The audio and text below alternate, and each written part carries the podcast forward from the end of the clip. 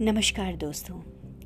एक बार फिर से आपकी होस्ट सोना उनियाल लेकर आई है आज की कविता, बंदिश बनाम आज़ादी। सदियों से महिलाओं पर बंदिशें लगाई गई हैं और शायद वो आज तक बरकरार है। उनका ख्याल आज़ादी को लेकर क्या है, आज की दृष्टि में आइए जानते हैं। बंदिश कहती है ऐसे नहीं वैसे बैठो। पाँव को समेट कर रखो। खाना सर्व करने से पहले कभी खुद मत चखो। अरे, लड़कियाँ कभी इतनी ज़ोर से नहीं हंसती। और छोटे कपड़ों में तो बिल्कुल नहीं जचती। तो आज़ादी कहती है, जी हाँ मैं बिल्कुल जानती हूँ कैसे बैठना और उठना है। और नमक कहीं ज़्यादा ना हो जाए, इसलिए पहले चखना है। मेरे ठहाकों की मर्यादा को मैं भली बाती जानती हूँ। और कहाँ क्या पहनना है, ये भी पहचानती हूँ। बंदिश फिर कहती है, अपनी जगाम, अपनी जबान पर लगाम रखो, औरतें ज़्यादा नहीं बोला करती। और हाँ सर पे पल्लू रखो, नंगे सर बिल्कुल अच्छी नहीं लगती।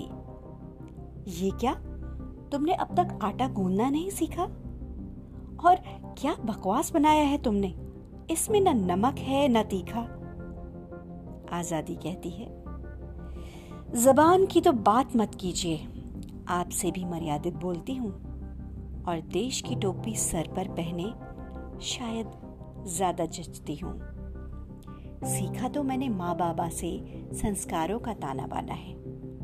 और सेहत खराब ना हो, बनाती हूँ ऐसा नमक मिर्च तो बस बहाना है।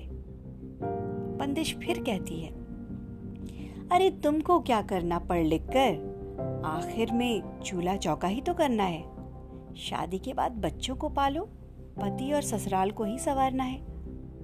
आज़ादी फिर बोलती है, देखिए, चूल्हा और पढ़ने का लॉजिक मेरी समझ में नहीं आता है।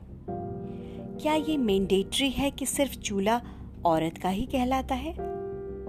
जरा जागिए और झांकिए। दुनिया में बड़े बड़े शेफ मेल्स हैं और किचन जैसी छोटी चीज़ को टेक ओवर करते फीमेल्स को हैं।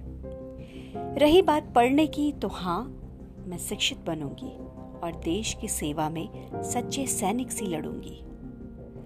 शादी कोई ज़रूरी नहीं, पर बच्चों को ज़रूर अपनाऊँगी। मातृत्व का प्यार लुटाकर सबका दिल रिझाऊँगी।